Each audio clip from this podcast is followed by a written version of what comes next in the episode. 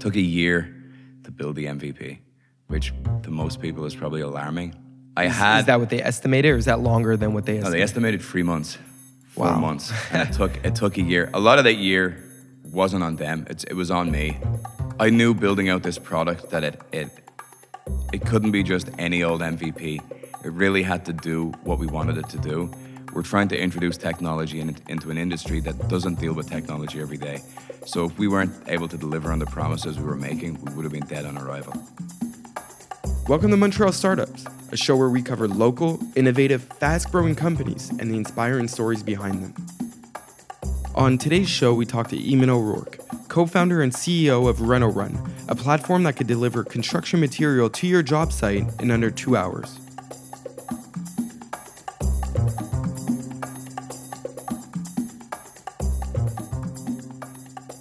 Okay, let's be honest here.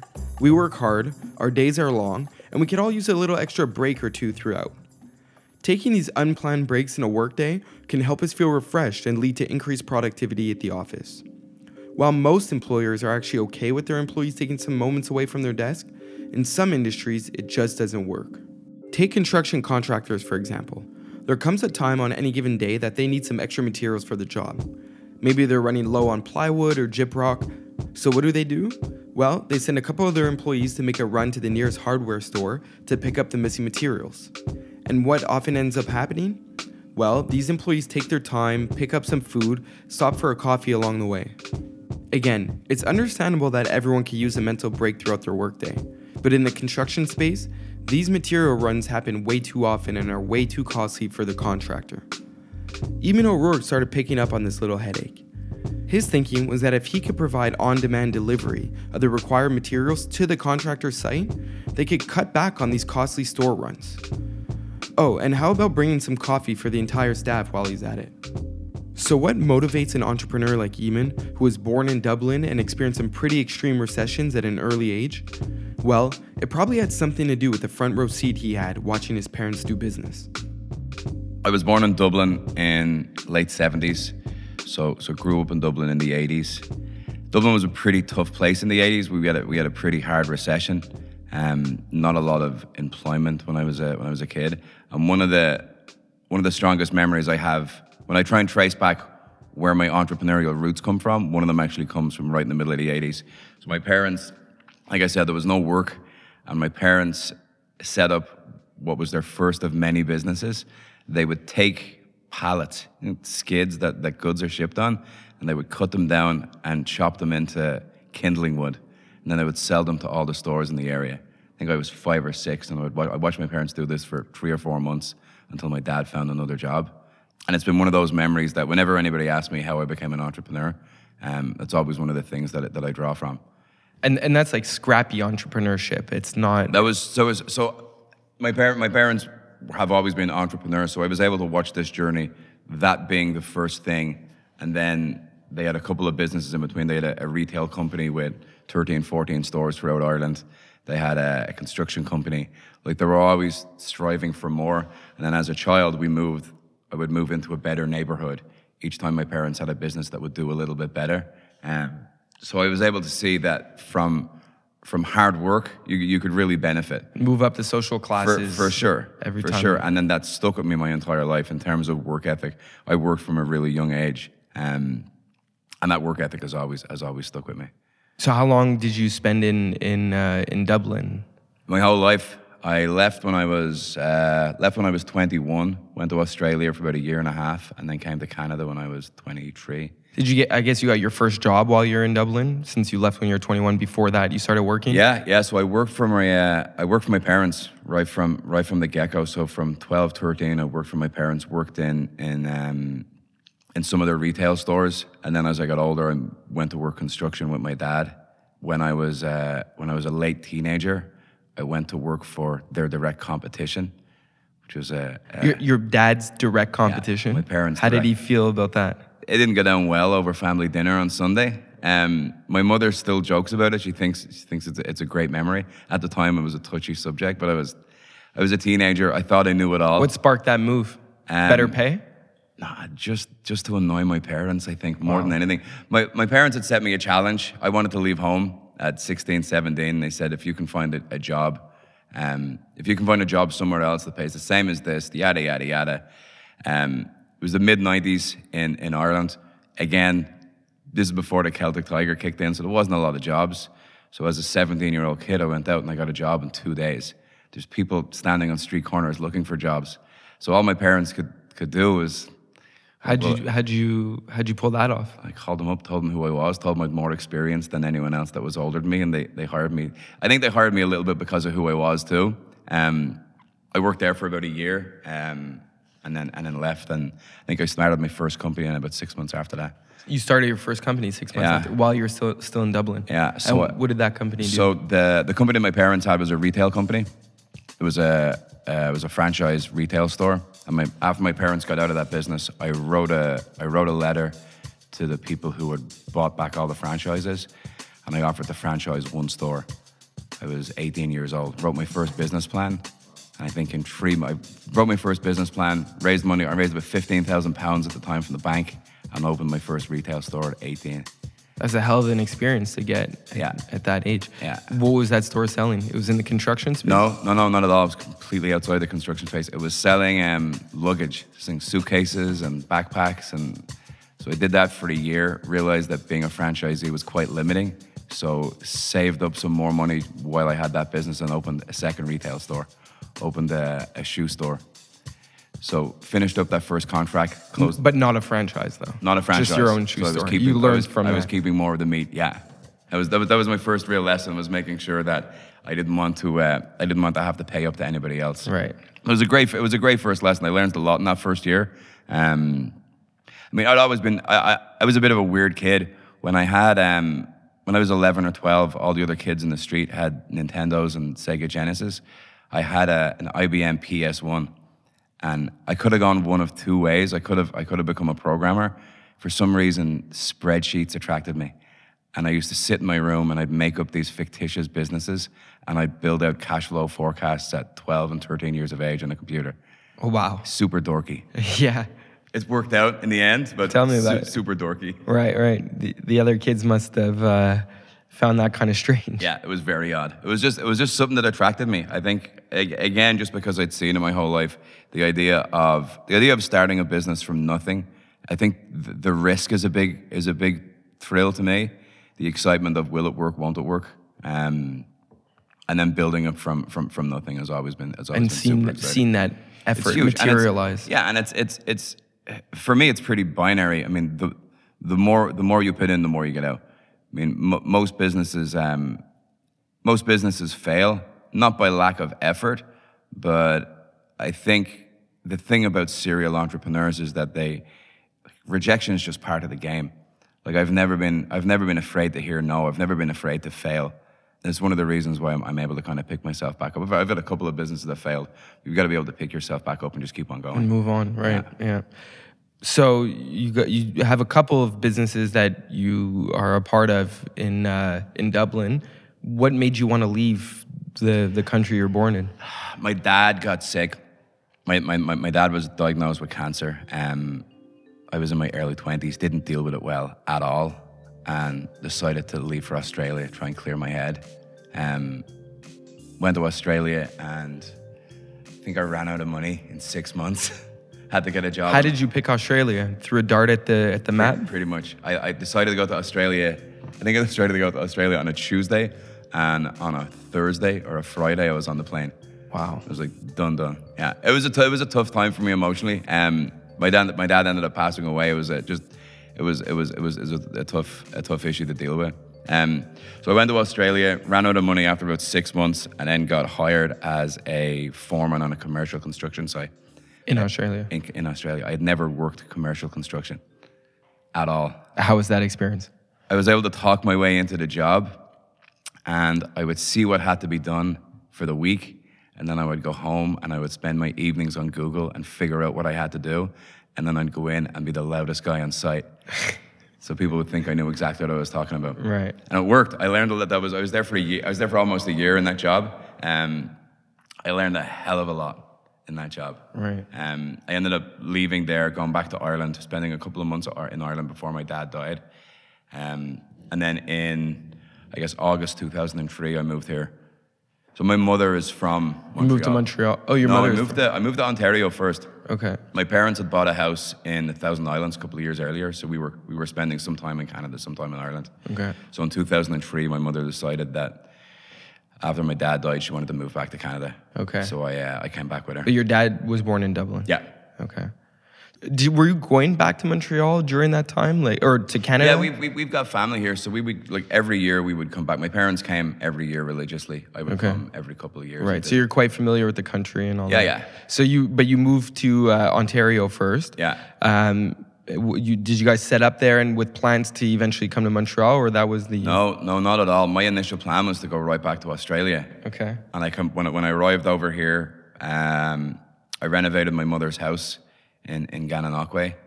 Um, renovated her house, then fell into a couple of construction projects. And then, I guess, eh, nine months after I arrived here, opened my first company here and started renovating houses in, in Kingston. So I did that for about a year and a half, and then I built my first house, first spec house. Now you have for, no formal training in construction, and this is just all things you picked up along the way. Yeah, so started off working with my dad, and then and then so I've almost almost twenty years in the industry. So a lot of it, a lot of it picked up along the way. Right. But yeah, when I first came to Canada, I had to learn how to build. Like like we don't build the same way in Ireland. Right. Didn't build the same way in in, in Australia. Oh wow. Like I didn't know it was that different. yeah. No, it's, it's completely different. So I did, when I first came here, it was it was it was almost net new. Like a lot of a lot of the a lot of the basic skills are still there, but just Had construction methods. nail. Construction methods in Canada are a little different, just the way houses go together. But I've always been a pretty quick study. So yeah, so 2006, I, 2005, 2006, I built my first house. And between 2006 and 2008, I think I built about 14 houses. So just all these experiences that you're telling me, it sounds like you're a pretty scrappy guy. You need to figure out how to do something. It's a lot of fake it till you make it and just figure it out along the way. And I've, I've, I've always had this impression that if I'm the hardest working guy in the room, I'll do well. Um, and that's, and that's never let me, left me. Um, I still try and set that same example at our company. Like I make sure there's, there's nothing at our company that I wouldn't do if I asked somebody else to do. right. I mean, you could face adversity. You could be, people could tell you no, but as your motto is, as long as you outwork your competitor, the next guy, then you will stand out. Yeah, up until a point. Um, when I was in my twenties and and and like I'm coming up to the end of my thirties now, I definitely, I've definitely started to make the transition into work smarter, not harder. Um, that worked really well in my twenties. I'm started to become a lot more strategic about how I do things. It's one of the reasons why this Reno Run really really took shape. Um, but yeah, I still think hard work accounts for for a hell of a lot. So now you're in your your mid to late 30s. You're still in Kingston, I assume. Do you then come to Montreal, and what brings you to Montreal? So in, in, in 2007, 2008, the Kingston housing market got hit pretty hard. Um, and as one of the newest builders in the city, business just dried up, completely dried up. So I, I, I finished I finished my last house, closed up that business, and I was ready for a change. And again, it was the flick of a coin. It was do I go to Toronto? Do I go to Montreal? Yeah, you're right in the middle or there, Do I, go, do I go out west? I was also looking at out west. Okay. And I'd started coming to Montreal a little bit on the weekends. Um, and I guess I just I felt a bit of an emotional pull to Montreal because my mother's family is from here. Right. And yeah, in the spring spring of 2008, summer of 2008, I moved here full time. And what do you what do you decide to do here when you get to Montreal? I got Still a- in the construction space. yeah, got a job as a, as a project manager my, my first week here. Um, managed a, a, huge project in, in Outremont. Went right from there to a multi-million dollar project up in Côte d'Neige. Managed that. Managed a portion of that job was a, a twelve million dollar renovation. Managed a portion of that for two years, about a year and a half, two years, and then set up my own project management company. It just just a quick note. I mean, it sounds like you mentioned there was kind of a housing crisis. I mean, 2008, which was a major housing crisis, was Montreal any different than Kingston at that time? Yeah, in in in in high end construction in Montreal, there was definitely there was definitely some insulation there. When I showed up here, there was absolutely no shortage of work, and for for somebody with my experience, I was uh, my first two weeks here, I was fielding off offers. Okay, that's so you made a good choice to come to Montreal. Yeah, then. yeah. yeah. It's been it's been great. I've never. Again, again, the area that I've operated in construction, it's never been an issue in, in, in Montreal. It's always been busy.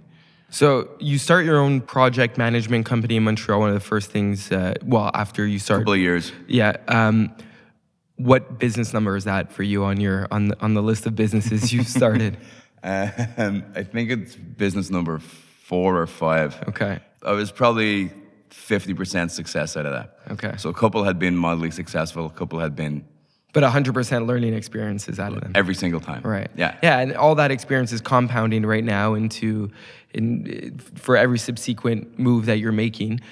Uh, how long did you do your your project management business? Um, from 2008 right till 2015.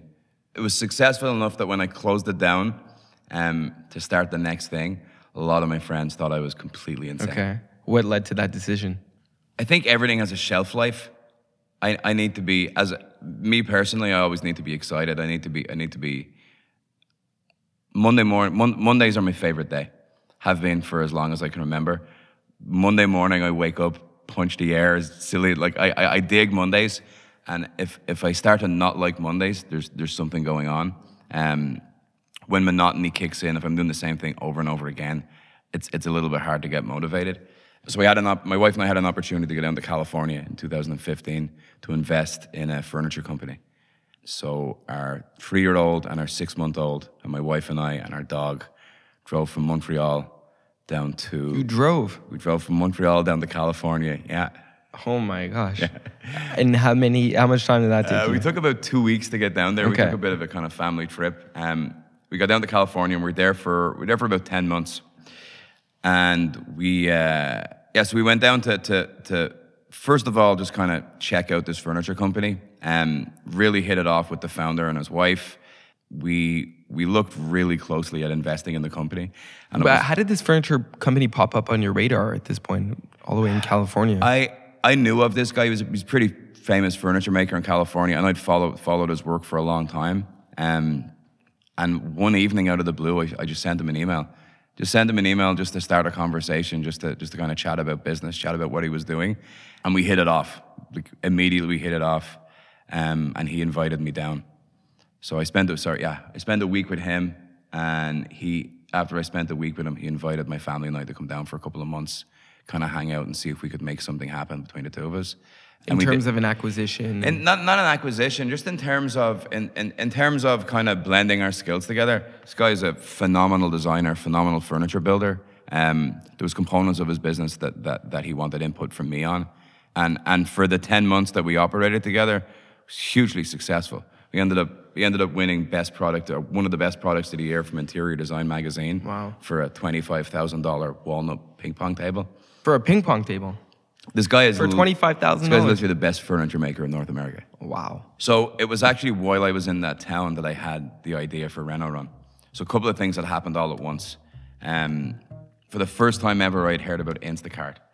So Instacart's business model is they they uh, create a single source platform for people to shop groceries from any vendor in the city. Um, I thought it was a phenomenal idea. They'd just been named as one of the fastest growing companies in the US and they had a market cap of two and a half billion dollars. Blew my mind. Um, at the same time, a tech company in the city that we were living in just went public. Tech company named MindBody, Mind body, of course. Yeah. and and the city changed overnight. You saw that. You saw it firsthand. You, you saw it. There's, there's a lot of new millionaires in the city pretty much overnight. Wow. We had the luxury of, of putting some furniture into their head office. So I got to see the inner workings of a startup office for the first time. It was like all of this happened within the space of a couple of weeks. I was introduced to the, to, to the startup world down in, down in California. Because that, that city was was outside of Silicon Valley, so, Yeah, so it's halfway between halfway between LA and San Francisco. Right. Um, but yeah, that's where MindBody's headquarters is, and getting a look inside there and how it operated was really eye-opening for me. And then the last thing was a friend of mine that I met down there had started a tech company with absolutely no technology experience. He came from the service industry, similar path to me, but in the service industry. His parents had owned a couple of restaurants, um, and he and some friends had gotten together and created a suite of software to help restaurateurs manage a restaurant. And I thought, well, I'm sitting here with all this construction knowledge. What can what can I do? How could how, yeah how could you bring tech into your Yeah, I, there's got to be a way that I that I can leverage. And I've always kind of, I've always been an early adopter with technology. When I ran my construction company, um, four or five years before it was adopted, I was using some of the project management software that was out, the really early versions. Um, so yeah, it was it was one of those weird eureka moments. I was standing in the workshop in the the the furniture workshop in California, and probably sixty percent of the business came to me like a lightning bolt. And what what do you do when when that happens to you? Because any any entrepreneur knows that once you get an idea in your head, it's it's almost impossible to stop thinking about it. So did you just go home that day and tell your wife? No, I let it sit in my head for about a month. Okay. and I started to form out more and more parts of it. Um, and when I finally told my wife, I, was, I said, "Listen, this is, I have this idea. It might be great, or it might be the most ridiculous thing that I've ever said." Um, That's how most ideas. and I kind of. I, I, I, I, vomited all the words out really, really quickly. She kind of, she started to decipher what I was saying. I was, I was very excited when I finally let it out. Um, she thought it was brilliant. I mean, she she had she was a partner in the construction management company with me, so she understood that industry as well, and she she she thought it was she thought it was brilliant. Um, so we kicked around the idea for a couple of months. I mean, w- we were really enjoying California. Where we were living was fantastic. The people we were living with was amazing. The opportunity we had down there was was was again when we moved back, people thought we were crazy. So we had to come back at the end of 2015 just to, to renew our visas. for visa purposes. Um, drove up the west coast, then drove from the west coast all the way back across to Montreal, and and pretty much we, we built out the balance of the business on that drive. Um, still unsure what to do about it, but it was a lot of fun, kind of build, bu- building out the ideas. well, a long drive like that gives you a lot of time to Yeah. reflect and brainstorm. Yeah, we had a, we had a lot of it mapped out. So we got back to uh, we got back to Montreal the end of 2015. In the end of January 2016, we started to do some just really light market research. So we would we would we would we would drive to um, Home Depots and Rona's and all the building supply, stores in Montreal. We'd sit there with a coffee and we would count foot traffic of contractors going in and out to the store. So we defined a contractor as somebody having a pair of work boots on and leaving a pickup truck or a van. Well, just just before we get too much into that, Yeah. give us the gist of what the idea is at this point, and and what I mean, what Reno Run is today. Sure. Just so, so the, the, the initial concept was, I mean, definitely based on, on, on the information we had from Instacart, but during a construction project, um, especially high-end residential projects and, and remodeling projects, contractors would run out of material almost on a daily basis. And there's no same delivery in construction, like none whatsoever. So everybody is used to prime next day delivery or same day delivery or groceries delivered in two hours or an Uber at the at the click of a finger. Right. Um, and the solution that most builders had would they would they would send an employee to the store.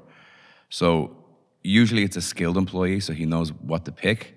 So that average store run is costing a contractor two two hundred and twenty five dollars every time they send somebody out to the store. Average project will send someone out to the store three times a week. Wow. It's fifteen thousand man hours a year per project. It's, it's enormous, Yeah. absolutely enormous. And then you've got construction companies that will run five or six projects at a time. So they're losing It's a huge cost. It's it's mean, and but the thing is, is that nobody had ever thought to to exploit it. Um, it accounts for tw- about twenty seven percent of a builder's purchases are just in time purchases, um, and it's just one of those things where if it's not broken, don't fix it. So nobody thought it was an issue until somebody decided to exploit that niche. Um, so that's essentially what, what our platform does. We, we give the, we give builders and contractors the ability to order all of their construction materials from from one of our four ways to order. So through our app, through our e-commerce portal, they can order through SMS or over the phone. And we're we'll get no no building supplier in a city can supply absolutely everything. We do because we have relationships with multiple vendors. okay. Yeah.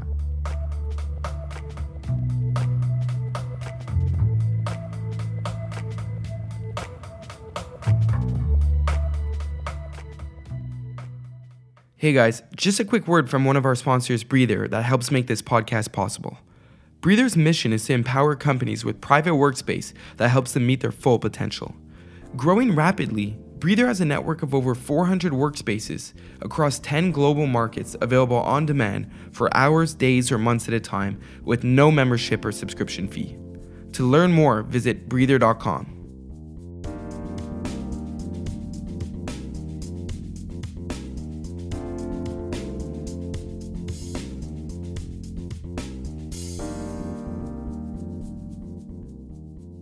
So it's 2015.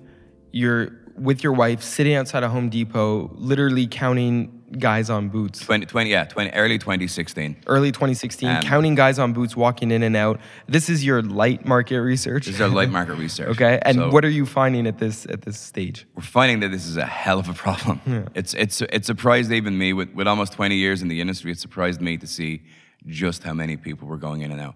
And and I knew a lot of these companies. I would see the names on the side of the vans. We would see them going in multiple times a day. Um, so second week of February 2016, uh, all the stores in Montreal had an average of 50 contractors going in an hour. Yeah, absolutely insane. Right. We went out and we incorporated the company the next week. We brought on another founder at the time, so there was three founders, and then we started to plan out what the app would look like. So you know right away this is going to be, and given your the time you spent in California, being around Sil- or close to Silicon Valley, seeing all these tech startups, you know this is going to be a, a tech platform solution that you're going to build. I, I, I- knew that technology could be leveraged to make this substantially more efficient than, than anything that was around at the, at the time. so as a, a non-technical person, where do you start? I treated it like a construction project. So I, I mapped out the wireframes. So I did a lot of research on wireframing apps. My two founders and I, we, we, we, we mapped out the wireframe for the app ourselves. We Your two founders, by the way, are non-technical as well. Yeah. Okay. Non, technical Um, we uh, so we created the wireframes ourselves. I wrote a scope for the project the same way I would for a construction project. So everything was was extremely detailed, and then we shopped it around to to app building companies. We went to kind of we went to some developers here in Montreal. We looked at some developers in uh, in India, and we ended up settling on a company here in Montreal to build it. The MVP, it took a year to build the MVP, which to most people is probably alarming. Um, I had Is that what they estimated, or is that longer than what they estimated? no, they estimated three months, four Wow. months, and it took it took a year. A lot of that year wasn't on them; it's, it was on me. Um, I knew building out this product that it it it couldn't be just any old MVP. It really had to do what we wanted it to do. We're trying to introduce technology in, into an industry that doesn't deal with technology every day. So if we weren't able to deliver on the promises we were making, we would have been dead on arrival. Um, yeah, there's no element of usually when you build an MVP, if if you if there's a core there that you'll you'll have people that love what you're doing and they'll stay on board and and they'll work with you through the pain points of the platform. There's none of that in this, or at least in your head. No, there, there's absolutely none. And our, our MVP had 15,000 products on it. I mean, we essentially we, we built out a, a, a mobile e-commerce platform with no mobile e-commerce platform with no technology experience whatsoever. So our MVP officially went live in March 2017, and it was focused around one store in Montreal and about a 10, 15 square kilometer area. We generated enough. We generated more revenue in the first month than it cost us to build a platform. Wow. Yeah. So we were like, oh, I guess this works. Yeah, you're onto something. Yeah. I mean, um it wasn't a big surprise. We we knew the product market fit was was going to come. Um, I think we were all a little bit surprised at how quickly it came. Our our go to market for the business was very simple. We give we give free coffee with every delivery. Um, it sounds a little kitschy for a technology company, but you'd be you'd be surprised at how much our users love it. But that was one of our first go to markets. We had with I was in one branded van. One of my other co-founders was in another branded van, and we would drive to every building site in Montreal and offer free coffee and say, "Hey, this is what we do." Okay, so the free coffee at this stage is not on orders placed. It's just your way of. It was both, but it was it was such a good foot in the door. It was March 2017. There was still snow on the ground. Right. And we're walking up to every building site in the city saying, "Hey, do you want free coffee?" Right. Not one person refused this. So it's hey, do you want free coffee? Download our app, by the way, and you could get this this material at the same time. Yeah. And I mean, these are busy people when they're on a construction project. They they had time to to listen to your pitch at the same time. Yeah. So, yeah, yeah. People, people were really digging. Like right from the get go, people dug what we, we were doing. Um, people on the job sites aren't necessarily the decision makers. As we, we've learned a lot about our users over the past two years.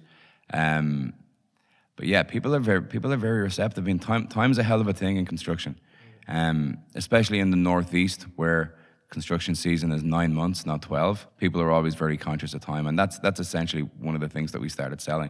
We were selling time and selling trust.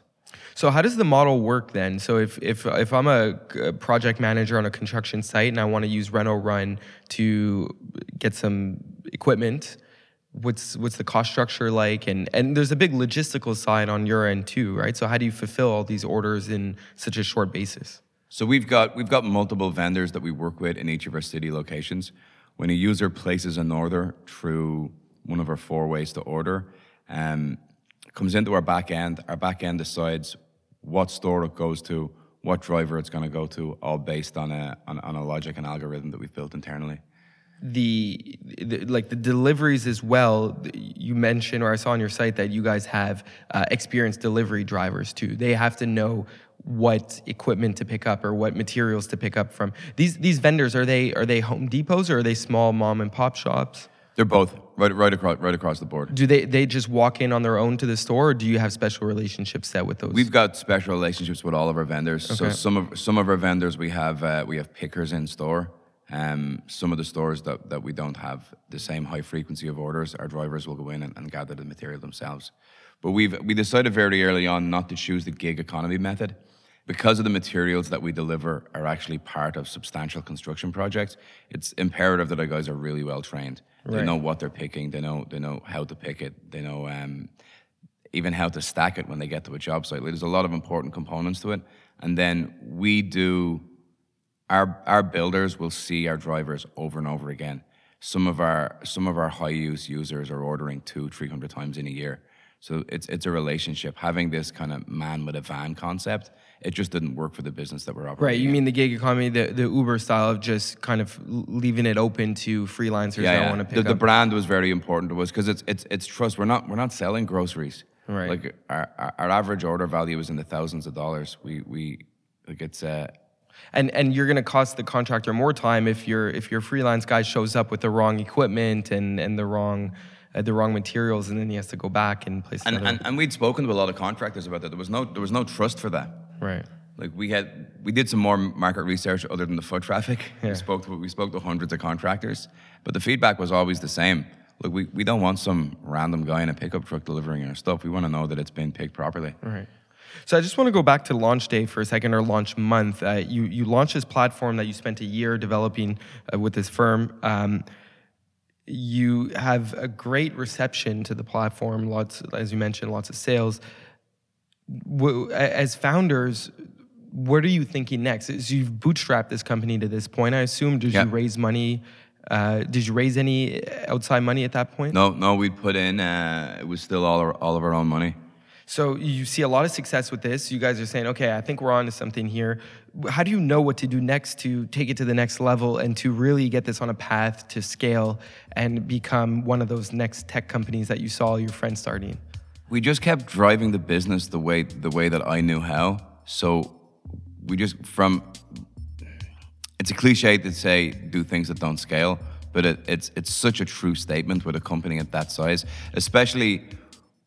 We're not a SaaS company. We're, we're kind of we're, we're bits and bytes. There's there's a huge technology component, but there's a huge people and logistics component. And we're as a B2B company, um, the business to business business relationship is really important. So there was a lot of uh, a lot of pitching to larger construction companies. So I would do three, four, five uh, construction company pitches every week. Presentation showing, hey, this is what we offer. This is how much money we can save you, and we were onboarding companies that way. So we are really just driving driving the business. Um, at the same time, I was out three or four nights a week, hitting up every startup event I could find in Montreal. Um, I learned very early on just how receptive the, the startup community was in Montreal, and I was constantly getting help, constantly getting advice, constantly getting intros into into into into people. So it was, uh, yeah, we just, I mean, during the day we would drive the business, and during the night we would speak to the people that we would need to speak to to figure out how to get us to the next stage. Um, it was through one of those meetings that we actually met our fourth co-founder, who's our CTO. Um, so James initially came on as an as a as an he came on as a consultant for a month or two months. James is legacy eBay. He was with eBay and PayPal for almost twenty years. A lot of Um, great tech experience. phenomenal. Right. Absolutely phenomenal. That's that, that was a huge piece of luck to pick him up on the way. Um, but we got introduced by a mutual friend again, just just from just from networking in the in the startup scene. Um, had a coffee, hit it off immediately, um, and we set we set towards building a brand new product almost as soon as James come on board. Um, Oh, so you want to relaunch the whole platform, we were based around one store. It was it was as MVP as you could get. right? Like, Because you kind of you got to kind of scale both sides of this too, not just you know the onboarding, but you have to have the vendor relations too, and make that easier to onboard them. And uh, and and doing this, building this platform with an agency like that, it could get very costly if that's your your CTO backend or your tech team. You got to pay for It was really tough. every hour Yeah. they put into Yeah, it. they did a great job. The MVP was it was one of those things where at the time people were saying, "Oh, you'll be embarrassed about your first MVP," and I was like, "No, I love this thing. It's awesome." Right. When I look back at it now, yeah, for for sure, I'm a little embarrassed. embarrassed, Yeah, um, but it but it worked, right? It got us proof of concept immediately. So we set off to build this kind of V2, this this uh, this next version. Um, and we used we used outsourced engineering that we had some access to in uh, in Sri Lanka, and in in October 2017, we raised our first outside funding. We launched Toronto, and we launched a new version of our app, all within about a week and a half. So you you raised more fu- your funding for the first time Yeah. before launching V2. Yeah, it was all it was. It all came at the same time. It was that was That's V- a hectic period for you. Yeah, yeah. So so the V2 and the Toronto launch were kind of justifications for for raising that raising that extra money. It was kind of part of the pitch when we went to those outside investors. So it was a it was a friends and family round of, of a million dollars. Friends and family. That's a big friends and family round. Yeah. What what is that? I always ask people what it's like raising money from friends and family because there's two schools of thoughts on this. There's the the, the group of people that'll tell you never do it just because you don't want to mix you know business with your friends and family. But then there's the other school of thought that says, yeah, you should do it because it's an extra chip on your shoulder here. There's a little bit of a you want to give a return to these people. Exactly. I think they're they're. I think it's important not to, not to get emotional with money, but when you have your friends and your family investing in you, it's very hard not to be emotional about that money. So you're definitely. It's, I shouldn't say that. I'm, it's not that I'm any less emotional about my invest, other investors' money, but you you you don't want to lose money for your friends and family. Um, they've believed in you. They've really they've they've really kind of put their money where their mouths are. So yeah, there's a, there's an extra little bit of pressure when you get an investment like that. So in V1 of the platform, you're onboarding customers by literally hitting the ground and, and going to meetings, giving presentations about your, your platform, the service you offer. Now in V2, I imagine it's a more robust platform, more vendors on board, more materials that you offer in the platform.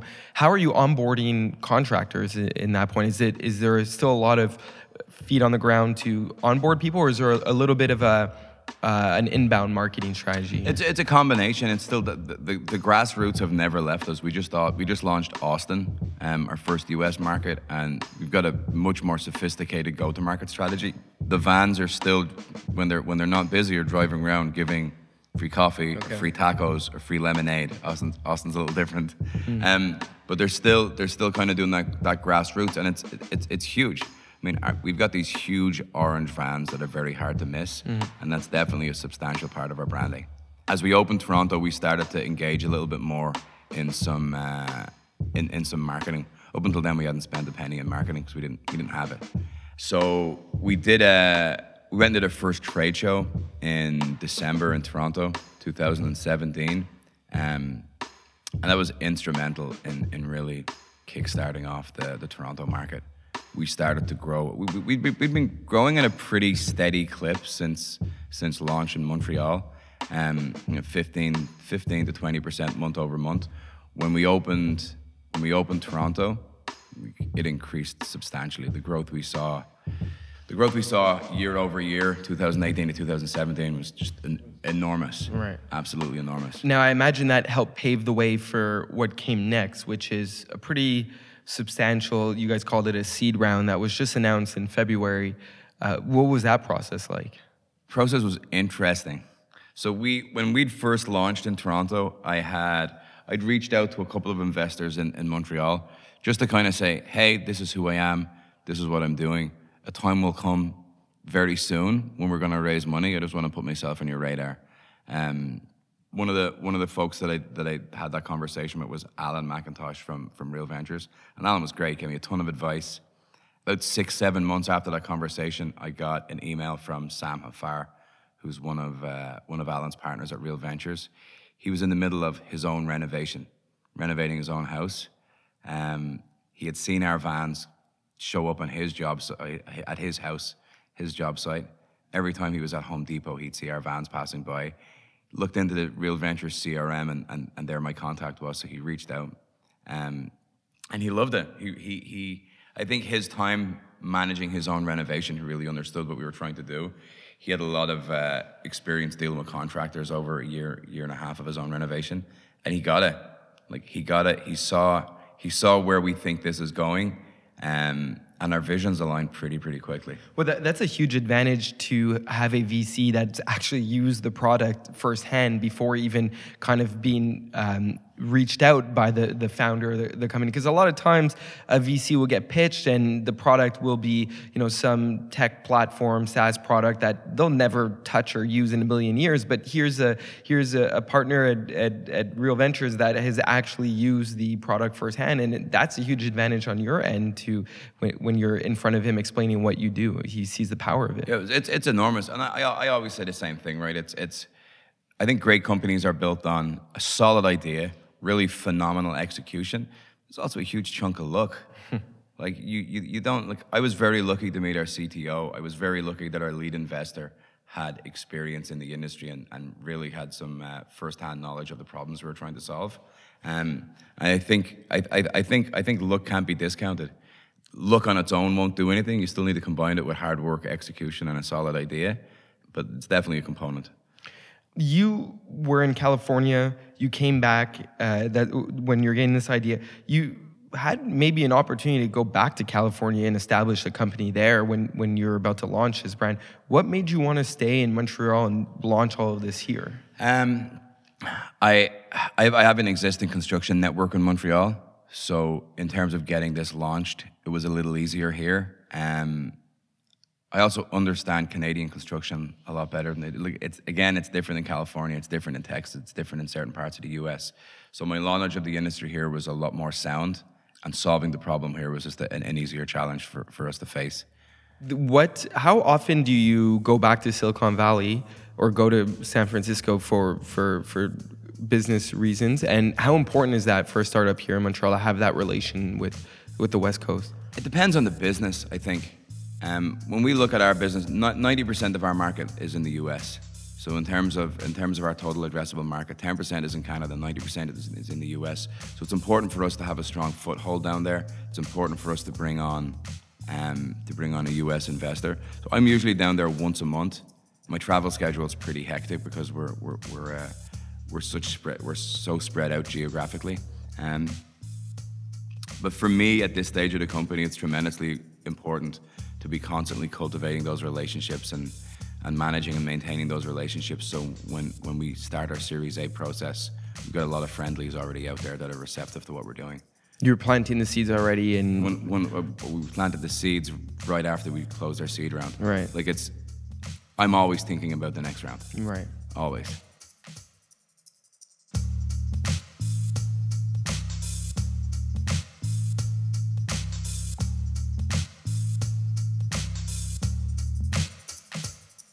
So you mentioned Montreal was a great place for you to to launch your company because there's been a lot of community support here.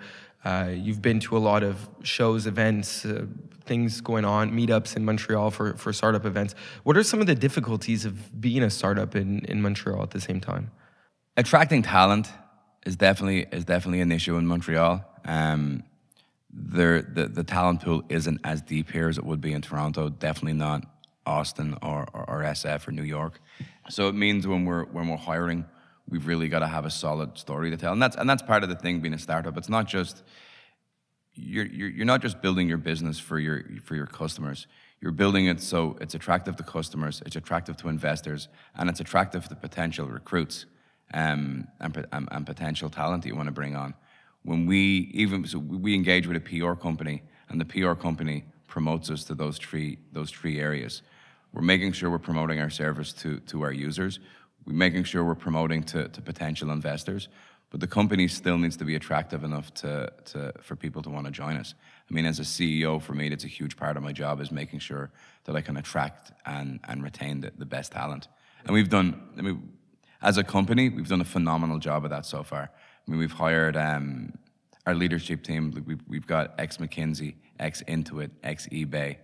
Like we've put together just a phenomenal team so far, and, and, and we're going to continue. Pretty to good do resumes, that. yeah. Uh, uh, just the other side of that is, uh, sure, it's it's tough attracting talent, maybe because the pool of talent isn't as as wide. But on the other hand, you don't have to compete in Silicon Valley with the likes of Google, Facebook, uh, all the big tech players there. So we, we still have that. I a couple of months ago at a product meetup at Notman House, um, we were looking for talent, and two of the bigger companies in Montreal stood up on stage and both said they were hiring 50 and 40 engineers respectively. So it's hard to stand up as a, as a at the time a seed stage startup and say, hey, we're hiring two engineers, we're hiring four engineers. You just you get lost in the noise. So it's the same with everything else. You you just got to be a little bit more nimble in your uh, in your talent acquisition strategy. Um, but there's a solve for it. Right. What are what are some of the practices you use to attract talent? Given um, what you said earlier about having competition from bigger tech players, is it is it always kind of does it have to do with the culture that you build at the company, the office space, the perks that you offer, you know, employee um, ownership plans for and salary and things like that? How, what kind of package do you try to build? Which one do you put more emphasis on? It's a combination of of, of all of that stuff. I think I think the one that we put the most emphasis on is, is, is, culture. One of our founders is actually chief culture officer. It's something that is tremendously important to us as a company. We've gone from four people to 55 people in 18 months, um, and growing, and, and, and we'll be we'll be 100 people before the end of the year. Growing that fast, we need to have a culture management system in place. So it's it's hugely important to us that we're like right from day one we set out to to build and shape the culture of the company. Um, what is that culture like? It's very it's very inclusive. I mean, we, we give a lot of the standard perks that tech companies will give. We've got unlimited vacation. We there's always a full fridge in the office, dog friendly. We've got running clubs. We've got social clubs. I mean, very important to get that stuff underway immediately. One of the things that that we always do, we, we manage to sell people on the story. Like it's it's an exciting time at Reno Run. The growth is exciting. The possibilities are exciting we're, we're, I'm a huge believer in promoting from, from within. Um, and we've already had a lot of people that are, that, I think one of the things that people struggle to see when they first start a startup or start working in a startup is their path to promotion. And um, we try and lay that out very clearly for people when they, when they come in. For me, hiring from within and promoting from within is something that's really important. Um, as the company grows, we encourage our, our team to grow on, on, on every level. And I think the right people for a startup. They get excited about having the ability to shape the future of a startup. The the teams that we have working in our offices, they're actively building this huge company, and we we we have we've, we've built a, a, a hugely efficient, operationally sound business in in 18 months, which is outside the startup it's outside the startup world it's impossible. Right. but all of our employees have the opportunity to be a huge part of that and to shape the company. Right. So if if i were to come back five years from now and and tell you that Reno Run is a massive success what does that future look like to you? I think a big thing that we're trying to do is because this company was born from a problem that I'd experienced over and over again, I'm, I'm, I'm quite passionate about the construction industry and helping contractors and saving them time is really where the idea came from. Um, as we move forward for the next four or five years, especially in North America, we're going to see the, a, huge labor shortage. Um, there's not as many people coming into the industry. There's not as many people coming into the trades. So, building out our system and building out our platform to really help contractors manage their construction projects in terms of supply chain procurement, that's that's really what we're aiming to do to solve that entire part of the process is, uh, is, is definitely a big need for us. Eamon O'Rourke, co founder and CEO of Reno Run. To listen to more stories from local startup founders, visit montrealstartups.ca slash podcast, available on all your streaming platforms. If you have questions or comments about our show, we'd love to hear from you. Email us at info at montrealstartups.ca.